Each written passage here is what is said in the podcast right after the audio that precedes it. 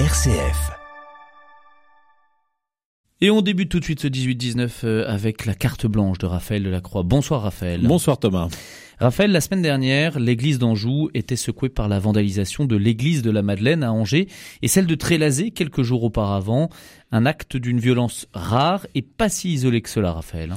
Oui, en effet, Thomas, si le saccage de la Madeleine vous a remué, les statistiques françaises vont vous donner le vertige. Le service central de renseignement criminel de la gendarmerie a recensé en 2018 et 2019 environ 1400 dégradations d'églises en France.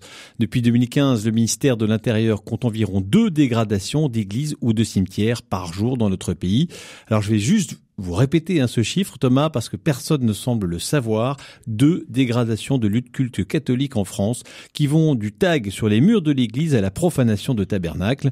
Les chrétiens constituent la religion la plus persécutée au monde et cela se vérifie à notre échelle dans notre bonne France. Les actes antisémites ou anti-musulmans viennent bien loin derrière. La profanation de lieux de culte catholique est devenue d'une affligeante banalité. Mais on parle de vandalisation ou de profanation? Eh bien, il faut parler en fait de profanation dans tous les cas, même si certaines sont nettement plus graves que d'autres. L'ouverture forcée d'un tabernacle pour y profaner des hosties consacrées constitue le degré le plus élevé de la profanation, puisque pour les catholiques, je le rappelle, la présence du Christ dans l'hostie consacrée n'est pas symbolique, c'est Jésus lui-même qui est méprisé, piétiné, profané. Mais quand il s'agit de casser des statues, de taguer des édifices, on peut parler aussi de profanation. Le dictionnaire nous rappelle en effet que profaner, c'est violer le caractère sacré d'un objet ou d'un lieu de culte. J'apporte cette précision sémantique pour bien montrer qu'il ne s'agit pas ici de simple dégradation de l'espace public, c'est une attaque à caractère religieux et ce n'est pas banal. Et qu'est-ce qui peut motiver ce type de profanation?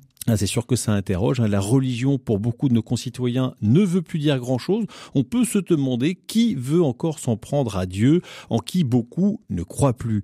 Eh bien, c'est peut-être un signe qui nous montre le contraire. Ce phénomène devrait intéresser les sociologues. S'en prendre à Dieu ou à ce qu'il représente, c'est peut-être le besoin de crier sa colère, son mal-être spirituel. C'est peut-être un signe de la crise religieuse profonde que traverse notre société et qu'on ne peut pas faire comme si Dieu n'existait pas.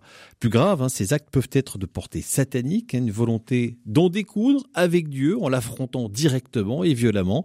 Si on a voulu faire disparaître Dieu, on a voulu aussi, y compris dans l'Église, hein, nous faire croire que le diable n'existait pas. C'est en tout cas une hypothèse. En tout état de cause, ces profanations ne sont pas anodines, il faut en prendre conscience et ne pas se laisser effrayer, au contraire. Pour endiguer ce phénomène, il reste un moyen plus performant que de fermer les églises ou les mettre sous vidéosurveillance, remplir nos églises, y prier, soyons sûrs que cela dissuadera des petits malins de saccager nos églises. Et ça, c'est un beau vœu. Espérons qu'il ne soit pas pieux. Merci beaucoup, euh, Raphaël Delacroix, euh, pour cette carte blanche à retrouver sur notre site internet rcf.fr. Tout de suite, on passe à l'invité politique.